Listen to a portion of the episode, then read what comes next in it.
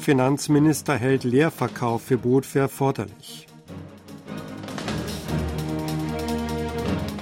Südkorea plant für Ende November Test von Trägerrakete mit Feststoffantrieb. Vereinigungsminister sieht Hilfe durch Russland als Grund für Verschiebung von Nordkoreas Satellitenstart.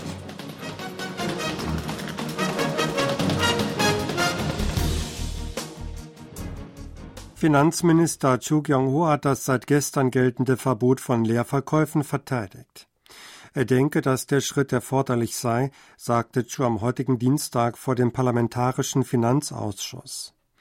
Die südkoreanischen Finanzbehörden führten ein Leerverkaufverbot ein, das bis Juni nächsten Jahres gilt. Hinsichtlich der Meinung, dass mit dem Leerverkaufverbot das Risiko von Kapitalabflüssen ins Ausland gestiegen sei, sagte Chu, es gebe zwar solche Bedenken, andererseits hätten jedoch Parlamentarier und Investoren ihre Besorgnis über Leerverkäufe geäußert. Man möge abwarten, wie der Markt entscheide. Es gibt auch die Meinung, dass mit dem Leerverkaufverbot Südkoreas Aufnahme in den Aktienindex MSCI World erschwert worden sei. Dazu äußerte Chu, institutionelle Verbesserungen für den Einstieg in den MSCI World würden weiterhin vorgenommen.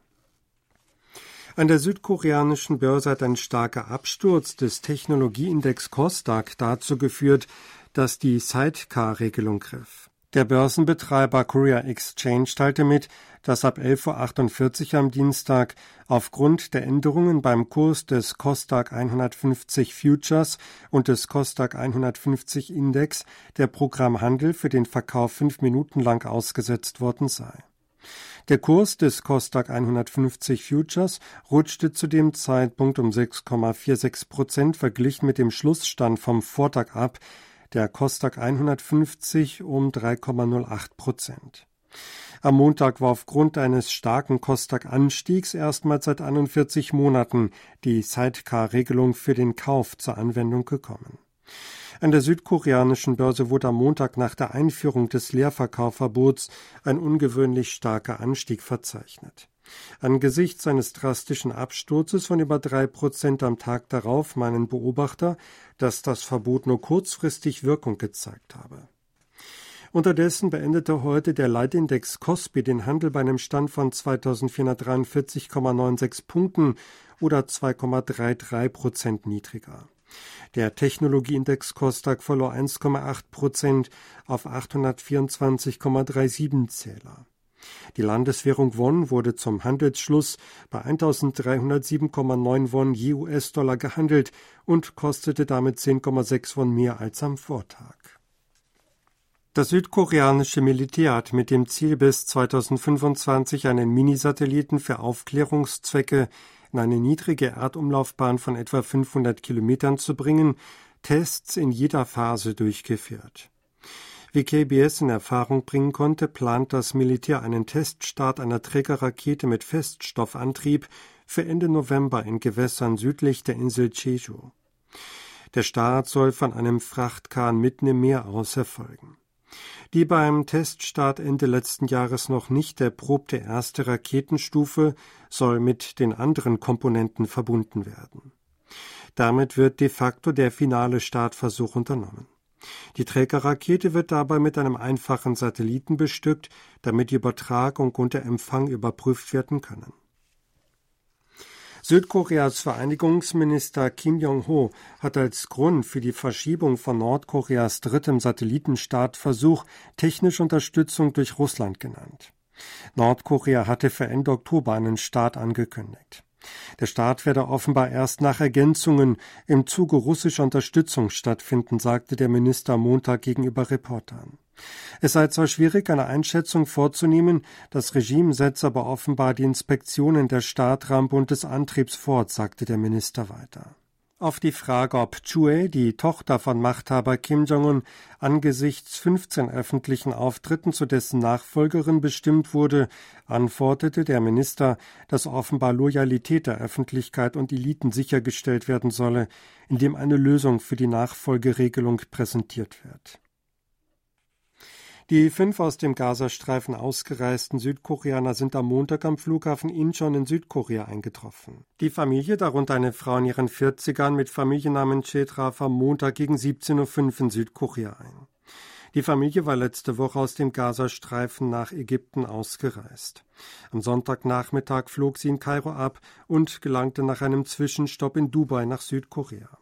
Die Familie hatte sieben Jahre lang im Gazastreifen gelebt und war nach Ausbruch des bewaffneten Konflikts zwischen der Hamas und Israel am 7. Oktober zunächst bei Verwandten untergekommen. Drei Tage später flüchtete sie nach Khan Yunis im Süden.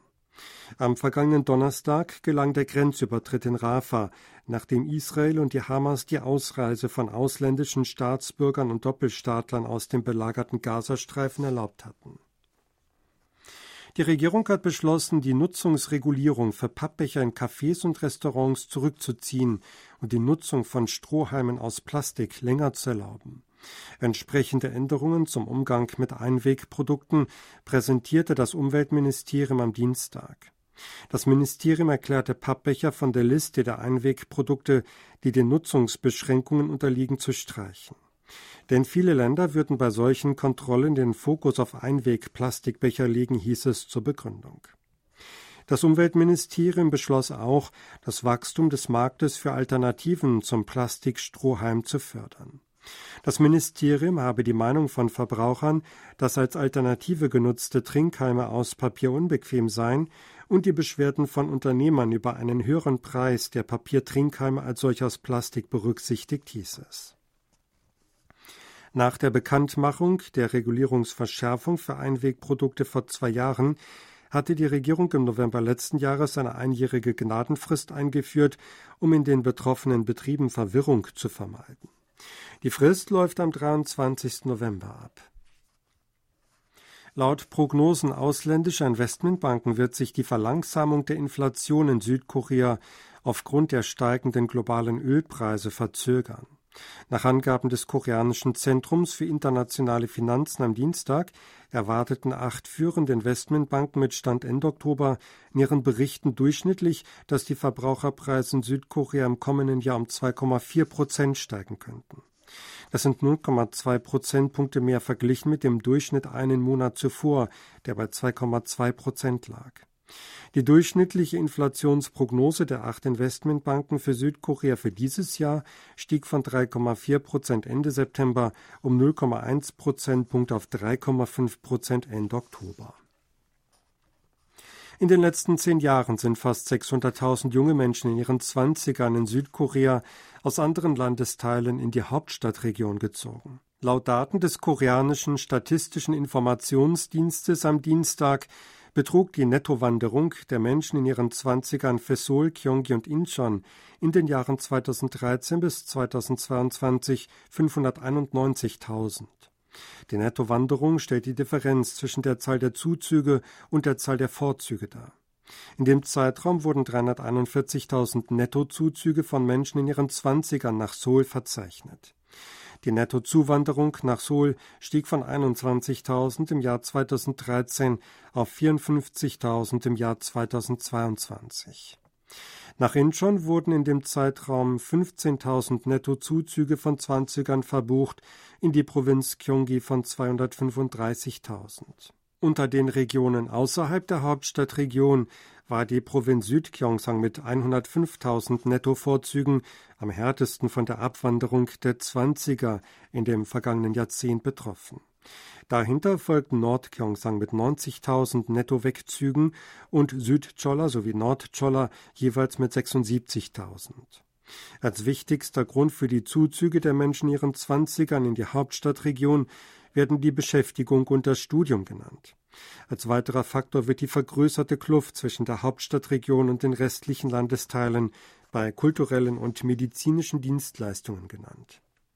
Sie hörten aktuelle Meldungen aus Seoul gesprochen von Sebastian Ratzer.